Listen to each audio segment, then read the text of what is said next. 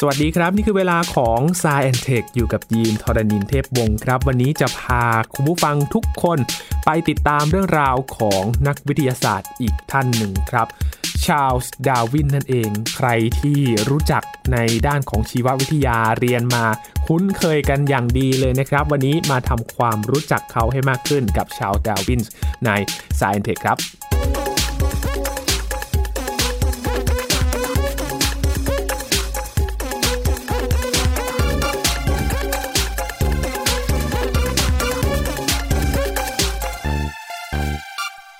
ชาลส์ดาวินเป็นอีกท่านหนึ่งนะครับที่ได้รับการยอมรับในวงการวิทยาศาสตร์เลยนะครับ แล้วก็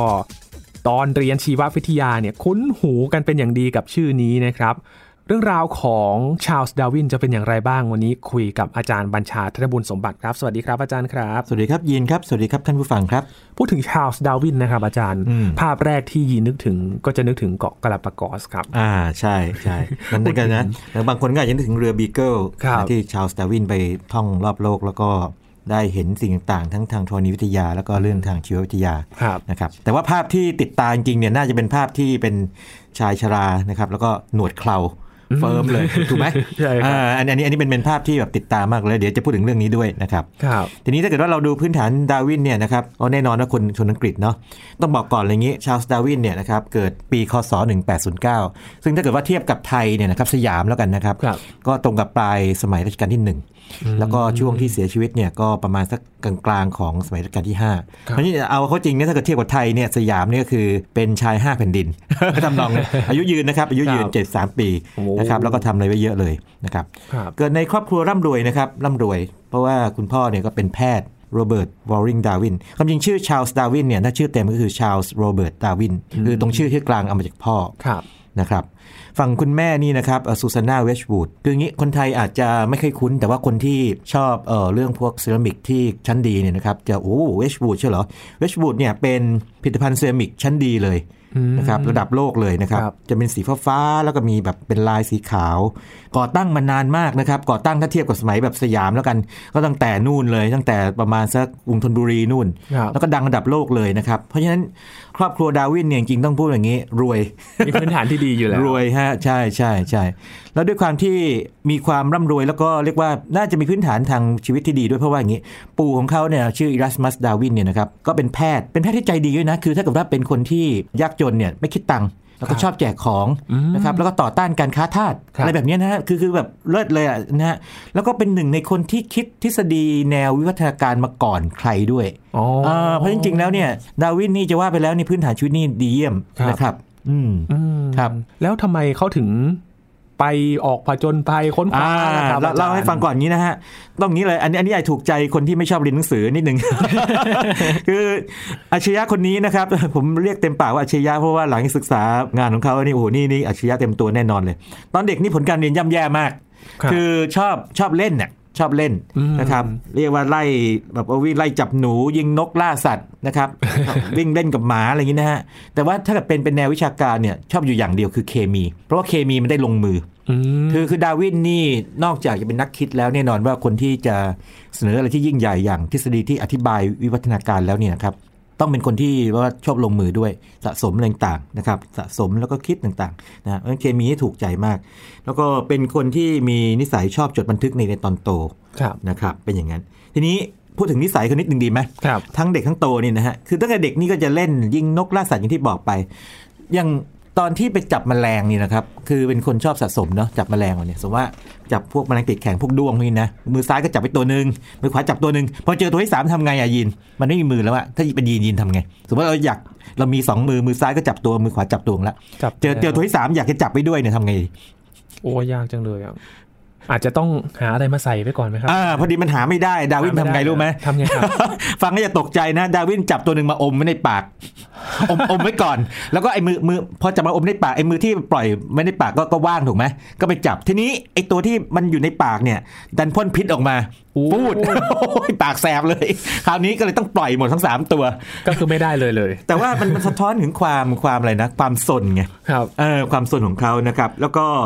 ตอนที่พอพอเรียนที่เคมบริดจ์นี่นะครับ เดี๋ยวเดี๋ยวเล่าให้ฟังเรื่องการศึกษานี่แล้วกัน ก็ไปตั้งชมรมชิมเนื้อสัตว์กินนู้นกินนี่ หรือระหว่างทางที่ไปกับอันนี้ข้ามช็อตนิดหนึ่งนะฮะ ไปกับเรือบีเกิลนี่นะครับ โอ้ กินอะไรบ้าง กินอีกัวน่า กินอาร์มาดิลโล กินนกกระจอกเทศ เอ่อ ไอ้นกเรียนะฮะนกกาน้ำเต่ายักษ์กาลาปากอส ทดลองกินหมด คือเข้าใจว่าด้วยความที่มีนิสัยอยากชอบทดลองงั้นครับชิมซะหน่อยเออคุณผู้ฟังอาจจะยังไม่เห็นหน้ายีนตอนฟังเมื่อกี้นะครับ ก็คือกินไปได้ด้วย ใช่เรื่องพวกนี้เราไม่เคยได้ยินนะครับแต่ว่ามันก็อย่างที่บอกก็สะท้อนเนี่ยครับหรือว่าอย่างตอนที่ไปเกาะกาลาปากอสเนี่ยไปเจอกิ้งก่านะครับกิ้งก่านี่ปรากฏว่าที่กาลาปากอสเนี่ยมันจะมี 2 แบบเนาะคือแบบหนึ่งอยู่บนบกนะครับอืมอีกแบบหนึ่งเนี่ยมันมันจะลงลงน้ำทะเลได้ ไอไอตัวอยู่บนบกนี่ก็ไปดึงหางเล่น ดึงหางมันเล่นไง ปรากฏว่า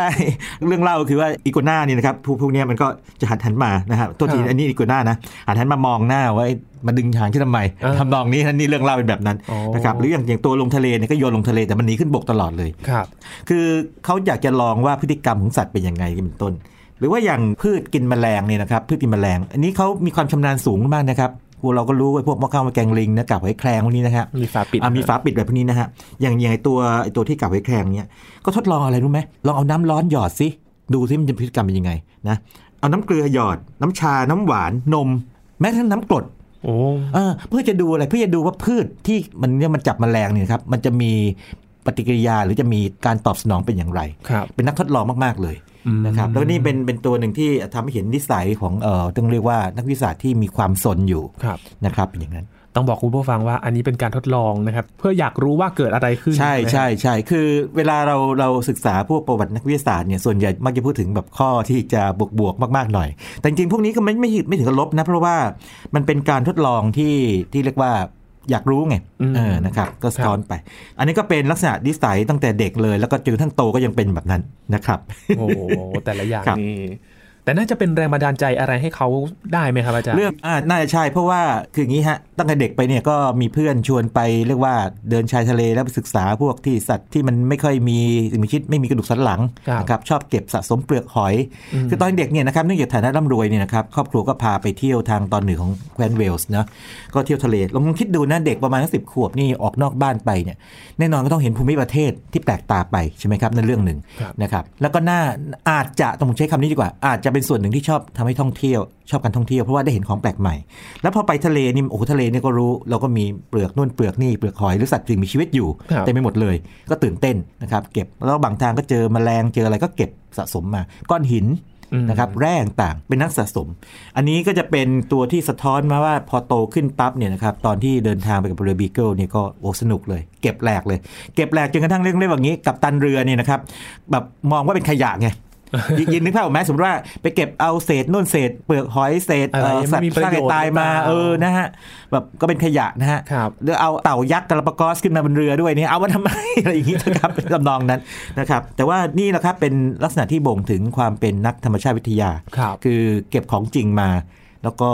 บางส่วนเนี่ยนะครับก็คือถ้าเล่าล่วงหน้าไปคือเขาก็จะส่งกลับอังกฤษก่อนด้วยนะครับอืมอ่าคือคือระหว่างเดินทางไปเนี่ยไม่ใช่ว่าขนลงเรือบีเกิลซึ่งลำก็ไม่ใหญ่มากนี่นะครับแล้วก็จนกระทั่งจบไม่อย่างนั้นเกิดเรือล่มมาก็จบเลยโอ้ใช่ไหมยุ่งเลยครับก็สามารถที่จะพอพอแวะเข้าขึ้นฝั่งปั๊บเนี่ยนะครับก็ฝากเรือลำอื่นเนี่ยส่งกลับอังกฤษทั้งของทั้งจดหมายต่างๆนะครับหรือจดหมายนี่ก็เด็ดมากเลยเพราะว่า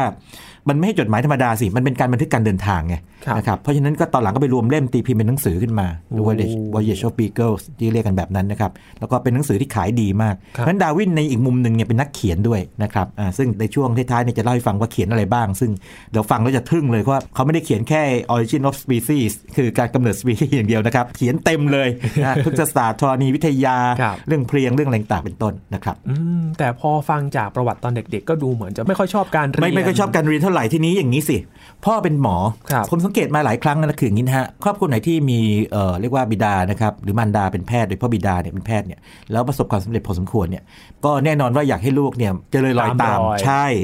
จะสังเกตมาบ่อยมากเลยเพราะว่าอาชีพแพทย์นี่เป็นอาชีพที่ได้รับการนับหน้าถือตาในสังคมครับนะครับแล้วก็รายได้ก็น่าจะดี มันมีความมั่งคั่งแล้วก็หลายอย่างดีไงนะครับ ก็พ่ออยากให้เป็นหมอปรากฏว่าอย่างนี้ เรียนไปถึงแค่ปี2เนี่ยไม่เอาละออกเลย เพราะว่าอะไรรู้ไหมคือเบื่อมากกับการเลคเชอร์ที่น่าเบื่อเบื่อทุกวิชาเลยนะครับ แล้วยิ่งไปเจอการผ่าตัด ซึ่งสมัยของดาร์วินเนี่ยลองคิดดูนะครับลองคิดดูเมื่อสักเกือบ 200 ปีก่อนนี่นะครับผ่าตัดแบบไม่มีไอ้ไอ้ยาสลบอะโอ้โห มันน่ากลัวไหมยิน มันทรมาน ใช่ไหมเจ็บแล้วมากแล้วยิ่งนะยิ่งคนที่ไม่ไม่มีจริตทางด้านเนี่ยอยากเป็นแพทย์เนี่ยนะครับ เจอแบบนั้นปั๊บนี่ไม่สนุกแน่นอนเลิก ทีนี้พอเลิกปั๊บเนี่ยอะ พ่อซึ่งแบบว่าหมดหวังแล้วครับลูกเป็นหมอไม่เอาละงั้นไปเรียนเทววิทยาแล้วกันเผื่อเป็นพระ เพราะคืองี้เป็นพระในนักบวชในศาสนาคริสต์เนี่ยนะครับ ก็ยังเรียกว่าอาจจะทำได้ ดาวินก็อ้าวโอเค เรียนก็เรียนก็เรียนจนจบได้ที่เคมบริดจ์ครับนะครับแต่ว่าระหว่างนั้นเนี่ยก็เรียกว่าได้อาจารย์ดีหลายคนคืออย่างนี้ ตัวเขาเองเนี่ยเนื่องจากว่าไปอยู่ในวงการที่เรียกว่ามีผู้รู้เยอะเนาะไปเจอนักธรณีวิทยานะครับอย่างชาลส์ไลเอลอะไรพวกนี้นะครับนักธรณีวิทยา นักพฤกษศาสตร์ นะครับเขาก็เรียกว่าอย่างนี้ได้ซึมซับไอ้พวกความชอบในธรรมชาติครับธรณีวิทยานี่มันเป็นพื้นฐานกัน เพราะว่ามันเป็นโครงสร้างของเออของโลกไงนะครับแล้วก็พฤกษศาสตร์ต่างๆนะครับอย่างคนที่มีอิทธิพลกับเขามากเนี่ยดรจอห์นสตีเฟนเฮนสโลเนี่ยนะครับคนนี้เป็นนักพฤกษศาสตร์ที่เรียกว่าเป็นอาจารย์ดาวินเป็น mentor เลยนะครับที่จะบ่มเพาะให้เขาแล้วก็การที่ดาวินเมื่อกี้ที่ยินถามตั้งแต่ต้นเนี่ยอันนี้ตอบช้าหนึ่งที่ได้ไปกับเรือบีเกิลเพราะคนนี้เลย จริงๆแล้วเขาเชิญเฮนสโลแต่ว่าไปไม่ได้ก็เลยแบบเอาดาวินไปส่งชื่อไป นะครับโอ้ได้ไปนะครับแล้วการการที่ได้ไปเป็นเพราะอย่างนี้ด้วยเพราะว่ากัปตันเรือนี่นะครับคือมันมีความแตกต่างมากระหว่างกัปตันเรือ ซึ่งต้องเป็นคนมีความรู้ถูกไหมครับแล้วก็ต้องมีฐานะระดับหนึ่งด้วย ถึงจะแบบเป็นเจ้าของเรือได้แล้วก็ต้องแบบว่ามีความรู้ในการเดินเรือ คิดดูจะเดินเรือรอบโลกเนี่ยโอ้ต้องรู้เรื่องของลมรู้เรื่องของทิศทางต้องเตรียมความพร้อมอะไรต่างๆ ทุกอย่างนะจัดการจัดการต้องรู้หมดเลยครับขณะที่ลูกเรือเนี่ยเป็นเป็นพวกออกแนวแรงงานกันนึกภาพออกไหมทำตามคำสั่ง เพราะฉะนั้นกัปตันเรือซึ่งเป็นผู้มีภูมิสูงความรู้สูงเนี่ยมันมันคล้ายๆกับว่า โอเคออกคำสั่งไปเออก็ต้องทำอยู่แล้ว แต่ว่าจะหาใครคุยด้วยระหว่างทางเดินทางรอบโลกสมมติว่าเรือบีเกิลนี่ตั้งเป้าว่าจะเดินทาง 2 ปีนะมันก็ต้องมีคนที่มีความรู้พอกัน หรือว่ามีทัศนคติอะไรคล้ายๆกันเนี่ยคุยด้วยระหว่างทางแก้เหงาครับนะที่ดาวินนี่ก็แบบเหมาะเลยเพราะว่าเป็นคนที่เรียกว่าใฝ่รู้มีความรู้อย่างนี้ก็มาเป็นอย่างนั้นนะครับ ก็จับพลัดจับผลูก็ได้ไป แต่ว่าตอนที่จะไปนี่ไม่ใช่ง่าย ๆ นะครับ เพราะว่าพ่อนี่ไม่อยากให้ไปไงอืมพ่อนี่บอกเลยบอกว่าไม่เห็นด้วยเลยการที่ต้องไปเดินทางท่องโลกนั้น นะฮะคืออยากให้ลูกเป็นเป็นหมอก็เป็นไม่ได้ครับส่วนศาสตร์ส่งไปเรียนเทววิทยาจะเป็นพระเออไม่เอาอีกจะเที่ยวรอบโลกนี่ไม่เอาไม่เอาพ่อก็เลยแบบคล้ายๆสร้างเงื่อนไขขึ้นมาเขานั่งเข้มบอกว่า ต้องไปหาคนที่มีคล้ายๆกับเหตุผลสามัญสำนึกที่ดีเนี่ยมารับรองครับนะครับ ปรากฏว่าญาติทางฝั่งแม่นะครับ ซึ่งเป็นคุณน้าเนี่ยนะครับชื่อโจเซียเวชบูดเนี่ยนะครับซึ่งเป็นคนที่พ่อเขานับถือพ่อดาวินนับถือไงรับรองว่าน่าจะดีต่อดาวิน อะเลยยอมให้ไปอ๋อคือชีวิตเขานี่ต้องเรียกว่าอย่างนี้ ตัวเองนี่อาจจะช่วงเด็กๆเนี่ยไม่ค่อยเอาถ่านเท่าไหร่ในแง่ครับวิชาการอืมแต่ว่าเป็นคนที่ใฝ่รู้ในแง่ซนนู่นซนนี่นะฮะแล้วก็ โชคดีที่มีโอกาสได้ไปไอเรือนี้อยากไปนะเออแต่ว่าก็มีคนมาช่วยทันก็ได้ไป แล้วก็เป็นโชคดีของโลกนี้ด้วย เพราะการที่ดาวินได้ไปกับเรือบีเกิลนี่นะครับทำให้เรียกว่าโอ้เรียกว่าโลกนี้เปลี่ยนเลย ถ้าทางวิทยาศาสตร์แคบๆก็คือเกิดทฤษฎีอธิบายวิวัฒนาการขึ้นมาครับถ้าเป็นระดับโลกก็คือว่ามันทำให้เห็นกำเนิดของชีวิต การคลี่คลายกำเนิดของสปีชีส์ใหม่ ๆ ขึ้นมานะครับอืมพอดูอย่างนี้นี่ดาร์วินนี่คือเขาพยายามที่จะออกนอกกรอบแล้วก็เพื่อที่จะหา จุดมุ่งหมายของตนเองนะครับอาจจารย์ริง ๆ แล้วจะว่าไปแล้วเนี่ยนะฮะอาจจะไม่มีจุดมุ่งหมายแบบแท้ๆอย่างนั้นครับเพียงแต่ว่าเป็นความชอบที่ได้ผจญภัยได้เห็นของใหม่ๆธรณีวิทยาเห็นสิ่งมีชีวิตครับสะสมธรรมชาติอะไรเงี้ยแต่เขาคงไม่ได้ตั้งใจว่าจะไปต้อดงไปคิดทฤษฎีเจออันนั้นเออใช่ไอสิ่งนั้นมันเกิดจากการที่เขาให้สะสมมาไงครับคือคิดดูถ้าเดินทางรอบโลกเนี่ยนะครับอย่างเรือบีเกิลเนี่ยนะครับเดินทางกันไหน ออกจากอังกฤษนะครับเมืองพลีมัทเนี่ยนะครับข้ามมหาสมุทรแอตแลนติกไปไปหยุดหนึ่งที่เกาะกลางมหาสมุทรแอตแลนติกก่อน นะครับก็เจออะไรที่แบบสนุกสนุกๆกันนะครับ แต่พอไปที่อเมริกาใต้ปั๊บเนี่ยโอ้โหภูมิประเทศเป็นคนละเรื่องเลยไงแล้วเราลองคิดดูว่าจากอังกฤษซึ่งอยู่ในแถบเขตอบอุ่นเนี่ยนะครับครับความหลากหลายทางชีวภาพก็มีระดับหนึ่ง แต่พอมาเจอแถบเขตร้อน ซึ่งใครๆก็รู้ว่าโอ้เขตร้อนเนี่ยหลากหลายนะไม่ว่าจะพืชสัตว์สิ่งมีชีวิตต่างๆนี่มันมันหลากหลายกว่าเยอะเลยไงครับเยอะกว่าเลยแบบตื่นเต้นมาก แค่แมลงนะครับ ดาวินเคยบันทึกไว้ว่าอย่างนี้บอกว่า มันมีวันพิพิเศษสำหรับเขามากเลยคือ วันนั้นเจอแมลงต้อง 66 สปีชีส์โอ้คือคือมันเป็นความตื่นเต้นสำหรับคนที่รักธรรมชาติครับว่าโอเคอยู่ที่อยู่ที่อังกฤษเนี่ยเจอนิดเจอหน่อยสมมติว่าเจอสัก 5 6อันอันนี้ก็ตื่นเต้นแล้วใช่ไหมนี่เจอ 66 อย่าง มันเหมือนกับเราเราเจออย่างนี้สมมติว่าใครชอบไอศครีมผมเปรียบเทียบอย่างนี้กันนะว่าคุณชอบกินไอศครีมนะถ้ามีสัก3 4รสนี่ก็ตื่นเต้นแล้วเนอะครับเจอ 66 อย่างนี่เข้ามานี่มันยิ่งยิ่งมันใหญ่เลยในวันเดียวด้วยนะในวันเดียวแล้วก็อย่าลืมว่านี่นี่แค่แมลงนะวันนั้นก็ต้องเจอพืชเจออะไรอื่นด้วยนี่เป็นต้นนี่เขาบันทึกไว้อย่างนั้น มันก็บ่งบอกว่าความรักในธรรมชาติเขาเนี่ยก็มีผล ทีนี้อเมริกาใต้นี่นะครับอเมริกาใต้เนี่ยโอ้โห เราก็รู้อยู่นะฮะทางแถบไอ้ป่าเมซอนต่างๆหรือว่าทางกล้วยไม้นะครับมีจอมปลวกสูงเป็น 10 ฟุตนะครับแมงมุมที่มันแกล้งตายแบบว่าเพื่อที่จะทำให้แบบว่าตัวล่ามันไม่ไม่กินมันอะไรเงี้ยนะฮะอย่างนี้เป็นต้นเนี่ยนะครับมันมันทำให้เขาตื่นเต้นมาก นะครับแล้วก็ลักษณะทางธรณีวิทยาก็ด้วย ซึ่งเขาได้ซึมซับมาจากพวกอาจารย์ของเขาทั้งหลาย ลืมบอกไปว่าอย่างนี้ ตอนที่ยังวัยเรียกว่าวัยรุ่นอยู่เนี่ยนะครับดาวินตอนที่จำได้ไหมที่บอกว่าเรียนเรียนเอ่อพวกแพทย์ใช่ไหมครับมันก็ต้องมีวิชาเรียนทางด้านพวกนี้อยู่ด้วยเป็นเป็นพื้นฐานไงต้องเรียกว่างี้เบื่อสุดๆเบื่อสุดๆ แล้วเขาบอกเคยประกาศด้วยบอกว่า จะไม่สนใจธรณีวิทยาเลยเพราะว่าวิการเรียนมันน่าเบื่อวิชาน่าเบื่อมากครับแต่ปรากฏว่า เรียกว่าได้ได้ครูดี คือไปกับ professor อดัมเซดจ์วิกซึ่งเฮนสโลว์เนี่ยเป็นคนแนะนำบอกลองลองไปดูนะ พาไปสำรวจทางตอนเหนือของเวลส์เนี่ยพบว่าอย่างนี้ในแค่หนึ่งสัปดาห์นี่นะครับ ด้วยการสอนที่เรียกว่าให้ลงมือทำเอางี้เซดจ์วิกบอกว่าเดี๋ยวผมจะไปสำรวจทิศทางนี้คุณไปสำรวจอีกทิศทางหนึ่ง แล้วตอนเย็นมาเจอกันแล้วมาคุยกันว่าเจออะไรเราบ้างเจออะไรบ้างแล้วเทียบกันแล้วก็สอนต้องสอนอะไรบ้าง สอนการใช้เข็มทิศ สอนการบันทึก สอนวิธีการดูหินแร่การชั้นหินต่างๆเนี่ยครับดาร์วินมันมากในหนึ่งสัปดาห์เท่านั้นนี่นะครับอย่างเข้มข้นนี่นะครับดาร์วินเปลี่ยนทัศนคติต่อธรณีวิทยาเลย คือไปกลายเป็นหนึ่งในวิชาที่เขารักมาก เพราะฉะนั้นชาลส์ดาร์วินนี่นะครับนอกจากจะเป็นนักชีววิทยาแล้วเนี่ยหรือนักธรรมชาติวิทยาเนี่ยอีกอันหนึ่งที่คนจะไม่ค่อยรู้จักคือเขาเป็นนักธรณีวิทยาด้วย คือเก่งมากด้วยนะครับทางด้านธรณีวิทยา นะครับเรื่องนี้สำคัญครับยีนคืออย่างนี้ครับยีนครับเวลาเราพูดถึงพวกยุคต่างๆ ทางพวกชีววิทยานะครับอย่างสมมติว่ามหายุคเมโซโซอิกซึ่งเป็นมหายุคไดโนเสาร์เนี่ยจริงๆ แล้วพวกยุคมหายุคต่างๆเนี่ยมันถูกกำหนดขึ้นมาโดยการที่สิ่งมีชีวิตเนี่ยมันสูญพันธุ์ไปครั้งครั้งเล็กหรือครั้งใหญ่ไงถ้ามันสูญพันธุ์ครั้งเล็กก็เรียกมันจบยุคอะไรไป แต่ถ้ามันสูญพันธุ์ครั้งใหญ่มากๆเลยไดโนเสาร์หายหมดเลยเนี่ยก็เรียกว่าจบมหายุคว่าไหมดังนั้นธรณีวิทยาเนี่ยจึงผูกพันกับชีววิทยาอย่างครับเข้มข้นมากเลย ผ่านวิวัฒนาการอ๋อ นะครับเอ่อเรื่องนี้สิ่เรื่องนี้ต้องเข้าใจด้วยไม่ไเลเพราะฉะนั้นเนี่ยดาวินเนี่ยจึงมีเรียกว่าแต้มต่อที่ดีมาก เพราะว่าพื้นฐานทางธรณีดีครับชอบธรรมชาติวิทยานะครับแล้วก็ส่วนหนึ่งที่สร้างไอ้ทฤษฎีอธิบายวิวัฒนาการได้ก็เพราะเหตุนี้อืมโอ้โหพออาจารย์เล่าให้ฟังแบบนี้ก็คือเข้าใจเลยว่าทั้งสองอย่างเนี่ยมาควบคู่กันตลอดคู่กันเลยครับคู่กันนะครับคู่กันทีนี้บางทีเราชอบพูดว่าอย่างนี้ธรณีวิทยาเราคิดถึงพวกหินพวกภูเขาครับใช่ใช่ถูกถูกอันนั้นใช่เป็นตัวธรณีวิทยา แต่ถ้าเกิดว่าคุณลำดับชั้นหิน แล้วสิ่งที่มันเกิดขึ้นมาเมื่อหลายสิบหลายร้อยล้านปีก่อนตรงนั้นมีอะไรแบบนี้เนี่ยอะไรบ้างใช่นอกจากดูหินแล้วคุณต้องดูสิ่งมีชีวิตพวกฟอสซิลต่างๆ หรือซากอะไรต่างๆอยู่ด้วย ซึ่งก็คือชีววิทยาครับนะครับแล้วซึ่งมันเปลี่ยนไปแบบนั้น มันจะผูกโยงกันอยู่นะครับเพราะฉะนั้นจริงๆแล้วพวกนักบรรพชีวินวิทยาต่างๆนี่นะครับเอ่อนอกจากจะรู้ธรณีแล้วก็ต้องรู้ทางด้านชีววิทยาด้วยคู่กันเลยนะครับอย่างอย่างอย่างเอ่อนักธรณีวิทเอ่อเรียกว่าบรรพชีวินวิทยาที่เก่งๆของเราเนี่ยอาจารย์วราวุฒิสุทธิธรเนี่ยนะครับจริงๆเป็นนักธรณีวิทยามาก่อนครับนะจริงก็ยังเป็นนักธรณีวิทยาอยู่แต่ว่าศึกษาไดโนเสาร์จนเป็นผู้เชี่ยวชาญถูกไหมครับ เป็นอย่างนั้นนะครับ แล้วตอนที่ดาร์วินเดินทางออกไปตอนนั้นเขาอายุก็ได้กี่ปีได้ครับอาจารย์โอ้ตอนนั้นอายุยี่สิบสองเองครับโอ้ยี่สิบสองนี่ยังหนุ่มแน่นมากนะ แล้วกัปตันเนี่ยอายุยี่สิบหกนะฮะโรเบิร์ตฟิตซ์ ฟิตซ์รอยนะครับคือคือคือถ้าดูตามบันทึกเนี่ยจะเห็นว่าคู่นี้ทะเลาะกันบ่อย แต่จริงๆแล้วมันเป็นการถกเถียงคืออยู่ด้วยกันนานๆนะมันลิ้นกับฟันกระทบกระทบกันจริง ๆ นี่รักกันดีเพราะว่าคุยกันดีนะครับครับไอเรือบีเกิลนี่ก็มีเรียกว่าคนทั้งหมด 74 คน ดาร์วินนี่ไปในฐานะของเรียกเรียกว่าอย่างนี้เออไฮโซมากนะครับคืองี้พ่อเนี่ยออกค่าใช้จ่ายให้หมดเลยว้าว ดังนั้นจะมีห้องส่วนตัวครับแต่ว่าห้องส่วนตัวในเรือขนาดเล็กเนี่ยมันคงไม่ใหญ่นะ คือตอนอยู่บ้านนี่ก็คือคฤหาสน์ถูกไหม แต่ว่าพออยู่ในบนเรือบีเกิลเนี่ยคุณมีห้องใหญ่ไม่ได้หรอกครับห้องขนาดประมาณสักสามคูณสามจุดสามเมตร คือสามคูณสามเมตรอะอืมยีลองคิดดูแล้วกันห้องขนาดไหนอะสามเมตรคูณสามเมตรโดยประมาณ จะนอนก็เหยียดไม่ได้เต็มที่โอ้เท่าไหร่นะครับมันไม่ให้นอนเหยียดสินอนเป็นเปลเปลยวน โอ้โหนึกภาพออกไหมไม่ได้เหยียดอยู่แค่ด้วยนั้นใช่เพราะฉะนั้นเนี่ยเราก็จะเห็นภาพว่า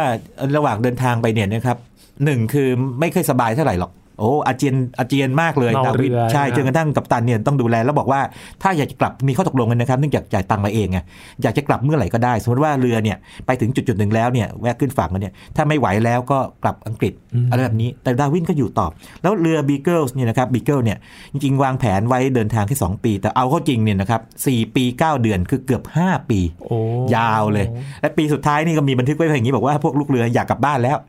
ยินยินลองจินตนาการว่ายินเป็นลูกเรือคนหนึ่งเนาะครับแล้วก็บอกว่าโอเควางแผน 2 ปีโอเคก็ยังพอไหวเนาะบอกครอบครัวไว้สอง2ปีนะปีหายไปเดี๋ยวก็เจอกันแต่หายไปเกือบเกือบ 5 ปีอะโอ้โหสี่ปีเก้าเดือนที่บ้เดือนจะยังไงกัน แต่ว่าด้วยด้วยเวลาที่มันยาวนานขนาดนี้เนี่ยทำให้ดาร์วินเนี่ยมีโอกาสที่จะศึกษาแล้วก็เห็นอะไรต่างๆมากมายเลยครับแล้วก็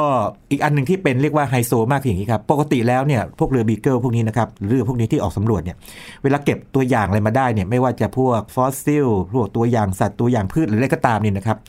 ของพื้นถิ่นเนี่ยต้องส่งเข้าหาเป็นของรัฐบาลไงนึกภาพไหมแต่ดาวินเนี่ยเก็บตัวอย่างเหมือนตัวเองได้ตามข้อตกลง เพราะว่าคุณจ่ายตังค์มาเองไฮไฮโซไหมรวยฮะรวยความเป็นอภิสิทธิ์ซะหน่อยรวยแล้วก็มีจุดน่าสนใจคือระหว่างทางเนี่ยต้องใช้ภาษาสเปนเยอะนะเพราะว่าก่อนหน้านั้นเนี่ยสเปน หรือสเปนโปรตุเกสหรือพวกเนี้ยนะมายึดครองหลายพื้นที่ในโลกนะครับอย่างตอนไปทางอเมริกาใต้เนี่ยก็ไปเจอกับพวกที่เรียกว่าโคบาลท้องถิ่นเนาะครับ ก็ต้องเรียกว่างนี้เขาเรียกเกาโจก็คือต้องไปคุยภาษาสเปนกับเขานี่เป็นต้นนะครับ แล้ว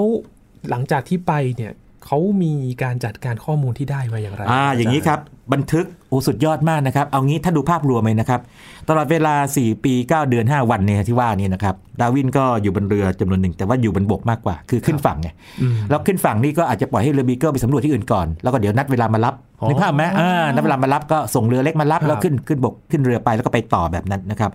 บันทึกทั้งหมด 1,700 หน้า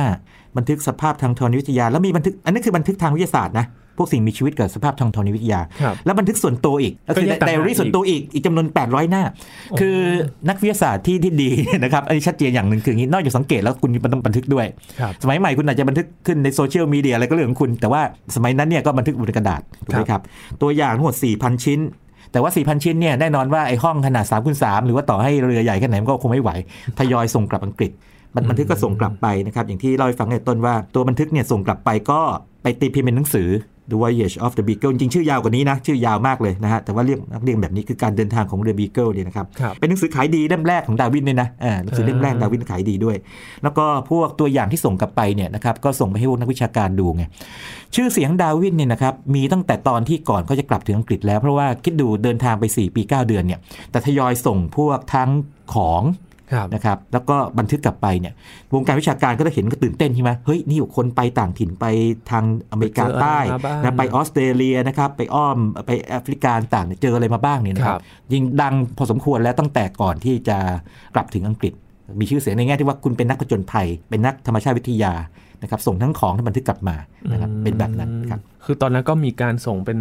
แบบจดหมายอะไรอย่างนี้ถูกต้องบันทึถูกต้องไปให้แล้วเรือมีอีกแบบนะฮะยังไปทางเอ่ออเมริกาใต้เนยก็เจอกล้วยไม้นะครับอย่างที่เราให้ฟังนะครับเยอะแยะเลยจอมปลวกสูงสูงๆ10 ฟุตนะครับแล้วก็ที่สำคัญเจอตัวสล็อตยักษ์อามาริโดยักษ์อ่าซึ่งลักษณะรูปร่างมันเหมือนกับตัวปัจจุบัน แต่มันใหญ่กว่าเยอะมากเลยเป็นฟอสซิล ดาวินก็สงสัยเอ๊ะทำไมทำไมปัจจุบันตัวแค่นี้เมื่อก่อนตัวเบอเริ่มเลยสงสัยละ จริง ๆ ก่อนเดินทางเนี่ยเขาก็มีความศรัทธาในศาสนานะครับคือเชื่อว่าพระเจ้าสร้างต่างๆ ตามคริสตศาสนา แต่ยิ่งเจอตัวอย่างมากเข้ายิ่งสงสัยอืมอะต้องพูดอย่างนั้นว่าตามหลักฐานนะครับ หรือว่าตอนที่อยู่อยู่อยู่ที่อเมริกาใต้เนี่ยอันนี้ตื่นเต้นมากเพราะว่าไปก็ไปตีซีคืองี้เขาเป็นคนนิสัยที่ค่อนข้างจะเข้ากับคนง่ายนะครับไปตีซีกับคาวบอยท้องถิ่นที่เรียกที่เกาโชเนี่ยนะครับ ก็ขี่ม้า คือดาวินเนี่ยขี่ม้าเป็นอยู่แล้วครับนะครับ แล้วก็ยิงปืนแม่นอยู่แล้ว ก็ไปเรียนรู้การขี่ม้าจับ ไอ้พวกสัตว์ต่างๆพื้นเมือง ทีนี้เล่าให้ฟังเกร็ดอันหนึงน่าน่ารักมาก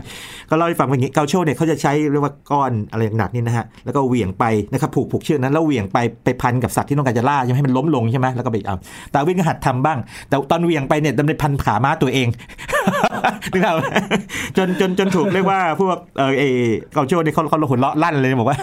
ตั้งแต่เกิดมาไม่เคยเห็นใครบอกว่าไปเหวี่ยงจับสัตว์ตัวอื่นโดนม้าตัวเองโดนม้าตัวเองเพราะอะไรเงี้ยอันนี้เป็นเกร็ดนะเป็นเกร็ดที่เขาบันทึกไว้นะครับนะครับเป็นอย่างนั้นนะฮะเออแล้วก็เจอเรื่องบางเรื่องที่น่าสนใจหลายอย่าง เช่นครับก่อนหน้านี้จริงๆแล้วเนี่ยกัปตันเรือฟิตซ์ ฟิตซ์รอยเนี่ยนะครับก็คือเคยไปที่อเมริกาใต้อยู่แล้วนะครับ แล้วก็พาคนพื้นเมืองกลับไป 4 คนไปอังกฤษ เพื่อไปบ่มเพาะให้กลายเป็นคนอังกฤษไงนับถือคริสต์ศาสนา แล้วก็คราวนี้ไปรอบ2เนี่ยพากลับไปใหม่ครับนะครับกลับไปไม่ถึง 4 คนนะเพราะว่าคนนั้นเสียไปก่อน สิ่งที่เกิดขึ้นก็คือว่าก็คิดว่าไปพร้อมหมอสอนศาสนาคนหนึ่งคิดว่าอยากจะเผยแพร่ศาสนาให้กับคนในพื้นเมือง ปรากฏว่าเอาก็จริงแล้วเนี่ย เวลาผ่านไปไม่นานเลย สัปดาห์สองสัปดาห์นี่เขาก็กลับไปเป็นคนพื้นเมืองเหมือนเดิมเอ่ออันนี้เป็นอะไรที่ดาวินแบบรู้สึกแบบทั้งช็อกเลยตื่นเต้นแบบทั้งตื่นเต้นทั้งช็อกทั้งหลายๆอย่างความรู้สึกมันเฮ้ยตกลงเนี่ยตอนที่ไปด้วยกันนี่นะครับคือเอาคนพื้นเมืองไปไปฟูมฟักแต่งตัวดีนะแม้แต่รองเท้าขัดมันนี่นะโอ้โหยังกลัวอะไรมาเปื้อนเลยนะคือครับทำตัวเป็นคนอังกฤษเลย แต่พอกลับไปอยู่ในเรียกว่าพื้นถิ่นของที่ตัวเองเกิดมาเนี่ยนะครับก็กลับไปเป็นคนพื้นถิ่นเหมือนเดิมอันนี้เป็นต้นอืมเป็นสิ่งที่เขาบันทึกไว้เหมือนกัน นะครับเป็นเรื่องน่าตื่นเต้นมากแล้วก็ไปไหนอีกไปออสเตรเลียก็ไปครับเจอพวกชนพื้นเมือง ที่คว้างหอกแม่นยำเจอตุ่นปากเป็ด ไปเกาะแทสเมเนีย ซึ่งอยู่ใต้ออสเตรเลียนะครับก็จะเจอต้นเฟิร์นที่สูงมากนะครับแล้วก็กลับมาทางมหาสมุทรอินเดียอ้อมกลับมา แล้วก็แวะที่อเมริกาใต้แล้วกลับมาอังกฤษอีกครั้งหนึ่งนะครับก็อันนี้ก็เป็นเส้นทางที่ไปนะครับครับ แล้วอย่างสถานที่ที่ดังที่สุดและดังที่สุดพูถึอันนี้ดาวอ่าที่ยีนบอกเลยนึกถึงเกาะกาลาปากอสครับนะครับคือจริง ๆ แล้วเนี่ย อเมริกาใต้นี่ก็แจ่มมากนะออสเตรเลียก็เยี่ยมมาก แต่ว่าครับกาลาปากอสเนี่ยเป็นจุดพลิกผัน เพราะว่ามันเป็นอะไรก็ตามคืออย่างนี้ ตอนขึ้นไปครั้งแรกเนี่ยโอ้โหดาวินบอกนี่นรกชัดๆเลยเออออากาศก็ร้อนครับนะครับ แห้งแล้งหินก็แบบเป็นหินลาวาภูเขาไฟนะครับ แต่สิ่งที่น่าตื่นเต้นคือสิ่งมีชีวิต เจอเต่ายักษ์ ตัวอ่าตัวเริ่มใหญ่ขนาดไหนใหญ่ขนาดที่ว่าอย่างนี้ ดาวินขึ้นไปนั่งเล่นได้ ขี่เล่นได้นะครับแหมขี่เล่นได้ตัว2กิโลแต่นี้สิ่งที่เกิดขึ้นก็คือว่าไปเจอเต่ายักษ์นะครับ ซึ่งพบว่าอย่างนี้ ก็มีคนมาคุยให้ฟังว่าจริง ๆ แล้วเนี่ย เต่าในเกาะคือกาลาปากอสเนี่ยเป็นหมู่เกาะเนอะประมาณ 20 เกาะนะครับบางตำราจะบอก 18 เกาะแต่ว่าถ้านับจริงๆเนี่ยประมาณสัก20เนี่ยนะแต่ละเกาะเนี่ยลวดลายบนกระดองเนี่ยจะไม่เหมือนกันอันนนก็เรื่องหนึ่งพวกอีกัวน่าอย่างที่บอกมีแบบบกแบบทะเลอ่านะครับนกก็เชื่องมากคือสัตว์ทั้งหลายในเชื่องคือเขาหาคนไม่กลัวเลยครับนะครับอย่างนกม็อกคิงเบิร์ดเนี่ยมี3 3รูปแบบนกฟินช์ปากไม่เหมือนกัน จุดนี้แหละครับที่ทำให้ดาวินคิดว่าเฮ้ยทำไมของที่มันอยู่ใกล้ๆกันขนาดนี้ แค่อยู่คนละเกาะแค่นั้นเอง คืออยู่ที่ลัติจูดใกล้ๆกันเลยครับในแง่ของโลกนี้บรรยากาศคล้ายๆ กันแต่ทำไมมันแตกต่างกันในรายละเอียดอืมนะจุดนี้แหละเป็นจุดที่ทำให้ในที่สุดเนี่ยเขาต้องเก็บเรียกว่าความคิดไว้ 20 ปีว่ามันต้องเกิดเป็นเรียกว่าวิวัฒนาการมา ตามสภาพแวดล้อมครับที่เปลี่ยนไปอย่างนกถ้าเกิดว่ามันต้องเอ่ออยู่บนเกาะนี้มันต้องกินอะไรลึกๆเนี่ยปากต้องแหลมๆหน่อยอันนี้เป็นต้นนะครับอย่างนั้นไป แต่ดาวินเนี่ย ต้องเรียกว่างี้ด้วยความที่ความเชื่อทางด้านที่ว่าพระเจ้าสร้างโลกเนี่ยมันครอบงำอยู่เนาะเก็บเอาไว้นานเลย 20 ปี จนกระทั่งต้องเรียกว่าอย่างนี้ มาถูกกระตุ้นโดยอีกคนหนึ่งซึ่งสำคัญมากนะครับ ชื่อวอลเลซนะครับคือเขาก็ได้รับอิทธิพลจากดาร์วินในแง่หนึ่งคืออ่านบันทึกของดาร์วินเนอะแล้วก็เดินทางไปทางอินโดนีเซีย ใกล้ๆทางบ้านเรานี่เนอะอินโดนีเซียมาเลหมู่เกาะทางนี้นะครับครับแล้วก็ไปเจอสำรวจพวกสิ่งมีชีวิตต่างๆ ก็เขียนบทความขึ้นมา ด้วยความที่รู้ว่าดาร์วินเนี่ยเป็นนักธรรมชาติวิทยานะเขียนบทความขึ้นมา เกี่ยวกับกฎที่มันทำให้เกิดไอ้สปีชีส์ใหม่ขึ้นมาให้ดาร์วินอ่านแล้วก็อีกเรื่องหนึ่งนะครับเกี่ยวกับเรื่องแนวโน้มที่พวกสิ่งมีชีวิตเนี่ยมันจะแปลเปลี่ยนไปดาวินอ่านแล้วตกใจไงนี่มันความคิดที่เขาคิดอยู่อืมแต่ไม่กล้ายังไม่ค่อยกล้าเผยแพร่ครับก็เลยต้องแบบไปปรึกษาเพื่อนนะครับ เพื่อนก็สองคนก็บอกว่าคุณต้องรีบเขียนแล้วล่ะ ไม่งั้นเนี่ยเดี๋ยวมันจะกลายเป็นว่าสิ่งที่คุณทำมาได้มาเนี่ยนะครับแล้วคิดเกี่ยวกับเรื่องกำเนิดสปีชีส์ต่างๆเนี่ยมันจะกลายเป็นคนอื่นไปหมดเลยอืมนะครับ ตอนนั้นเขานั่งจะหดหูนิดหนึ่งปรากฏว่าเพื่อนสองคนนี้ชื่อไลเอลล์นะครับกับฮุกเกอร์เนี่ยนะครับก็ช่วยถอดใจความสำคัญของงานดาร์วินออกมา แล้วก็ไปอ่านรายงานนำเสนอในสมาคมลินเนียนนะครับพร้อมกับงานของวอลเลซด้วยนะครับก็คือให้ให้เกียรติว่าสองคนเนี้เป็นคนเสนอแนวคิดวิวัฒนาการขึ้นมาเป็นสองคนแรกของโลกครับทีนี้สิ่งที่เกิดขึ้นคืออย่างนี้ครับทำไมปัจจุบันเนี่ยยีนสงสัยว่าทำไมคนพูดถึงแต่ดาร์วิน คนไม่รู้จักวอลเลซโอ้น่าสิครับ เออ ส่วนหนึ่งก็ส่วนหนึ่งก็ส่วนใหญ่เพราะอย่างนี้ ดาร์วินเป็นนักเขียน คือสิ่งที่ดาวินทำวิจัยหรือเรียนรู้มาเนี่ยดาวินเขียนเป็นบทความเขียนเป็นหนังสือแบบเยอะมากเลยนะครับอืมตรงนี้มันทำให้แบบมันกลบวอลเลซไปเยอะมากเลยครับนะครับไปศึกษาธรณีวิทยาก็เขียนบทความขึ้นมา ศึกษากล้วยไม้ก็เขียนบทความขึ้นมา ศึกษาพืชกินแมลงก็เขียนบทความขึ้นมา ศึกษาไส้เดือนดินศึกษาเพลียง ศึกษาว่ามนุษย์นี่น่าจะวิวัฒนาการมาอย่างก็เงี้ยบันทึกหมดเขียนบันทึกหมดเลยเขียนเยอะมากเลยเป็นนักเขียน แล้วก็หนังสือหลายเล่มก็ขายดีครับต้องเรียกเป็น best seller ในในสมัยนั้น คือสมัยนั้นเนี่ยสมมติว่าขายหนังสือได้ 5,000 เล่มนี่โอ้โหสุดยอดมากนะ ปัจจุบันนี่ผมต้องพูดอย่างนี้ตรงๆนะ ผมพิมพ์หนังสือสมมติว่า 4,000 เล่มเนี่ยบางเล่มขายไม่หมดก็มีนะ ยังมีอยู่นะครับ ปัจจุบัน 200 ปีผ่านไป เพราะฉะนั้นในในสมัยก่อนนี่ถ้าขายได้ถึงโอ้โหเป็นระดับเป็นพันเล่มหรือ 5,000 เล่มนี่เรียกว่าสุดยอดมาก นะครับ อันนี้ก็เป็นอีกเหตุหนึ่งที่ทำให้ดาร์วินเรียกว่าเป็นคนที่ได้รับการยอมรับหรือพูดถึงมากปัจจุบัน แต่ปัจจุบันก็ต้องยอมรับว่าอย่างนี้ฮะทั้งดาร์วินและวอลเลซเนี่ยนะครับสองคนนี้เป็นคนที่ให้กำเนิดทฤษฎีอธิบายวิวัฒนาการสมัยใหม่นะครับ อืมครับนี่ก็ จากผลงานจากการเดินทางรวบรวมจากเดินทางออกมเห็นมามาก มีพื้นฐานชีวิตที่ดีครับแล้วก็อยู่ท่ามกลางพวกนักปราชญ์อันนี้สำคัญมากเพราะว่าเรียนรู้ธรณีวิทยาพฤกษศาสตร์อื่น ๆ มานะครับการเก็บสะสม แล้วก็เวลาส่งของมาแน่นอนดาร์วินไม่สามารถวิเคราะห์ได้หมดหรอกนะเวลาส่งฟอสซิลมาก็ให้คนที่ชำนาญนะครับวิเคราะห์พวกนกต่างๆ ก็ต้องให้พวกนักปักษีวิทยานะครับอย่างจอห์นกูลด์เนี่ยนะครับวิเคราะห์อย่างนี้เป็นต้นครับนะครับอืมทิ้งท้ายครับ เกร็ดเล็กเกร็ดน้อยเกี่ยวกับเล็กน้อยคืออย่างนี้เมื่อกี้ตอนต้นเนี่ยที่บอกยีนนึกถึงอะไรนะกาลาปากอสใช่ไหมครับบางคนนึกถึงบีเกิลแต่อย่างหนึ่งที่ชัดเจนมากเลยคืออย่างนี้ ถ้าดาร์วินตอนแก่ไม่มีหนวดนี่คงไม่ใช่ดาร์วินแน่ทำไมล่ะครับอาจารย์ๆมีวิกเกตว่าอย่างนี้ฮะดาร์วินเนี่ยเริ่มไว้หนวดเครานี่ไม่ใช่ตอนหนุ่มๆนะครับตั้งแต่อู้อายุ53แล้วตอนนั้นนะครับตอนนั้นเริ่มเจ็บป่วย ก็มีสองคำอธิบายคำอธิบายหนึ่งคืออย่างนี้บอกว่าเขาแบบเจ็บป่วยมากจนไม่มีเวลาโกนหนวดโอ้ซึ่งฟังฟังแล้วแบ่งๆแต่อีกคำอธิบายหนึงคืออย่างนี้บอกว่าเขาไม่อยากให้คนจำได้ เพราะว่าไอ้สิ่งที่เขาเสนอไปเนี่ยมันสั่นสะเทือนความเชื่อทางพื้นฐานของสังคมเลยไงอืมมันท้าทายศาสนาแล้วก็วงการวิทยาศาสตร์นี่ก็ถูก มีคนทั้ง เห็นด้วยและต่อต้านมากมายเลยครับแต่ว่านักวิทยาศาสตร์จำนวนหนึ่งก็มาช่วยเขาในการที่จะสนับสนุนทฤษฎีนี้นะครับแต่ว่าไอ้ไอ้เรื่องหนวดเครานี่มันน่าสนใจคืออย่างนี้ หลังจากที่ไว้หนวดได้ 4 ปีเนี่ยนะครับเขาก็เรียกว่าพอหายป่วยเนี่ยก็กลับเข้าไปในที่ประชุมของราชสมาคมใช่ไหมครับปรากฏว่าเพื่อนสนิทคนหนึ่งชื่อโรเบิร์ตฮุกเกอร์เนี่ยนะครับจำเขาไม่ได้ ขนาดนั้นเลยนะครับฮินเอ่อบอกได้ได้ผลจริงเนี่ยเพราะไอ้ทฤษฎีที่อธิบายว่าหรือสมมติฐานที่อธิบายว่าไว้หนวดเพื่อให้คนจำไม่ได้เนี่ยก็ก็มีน้ำหนักพอสมควรน่าจะมีน้ำหนักอะมีน้ำหนักพอสมควร แต่มันกลับกลายเป็นแบบนี้ครับคือว่า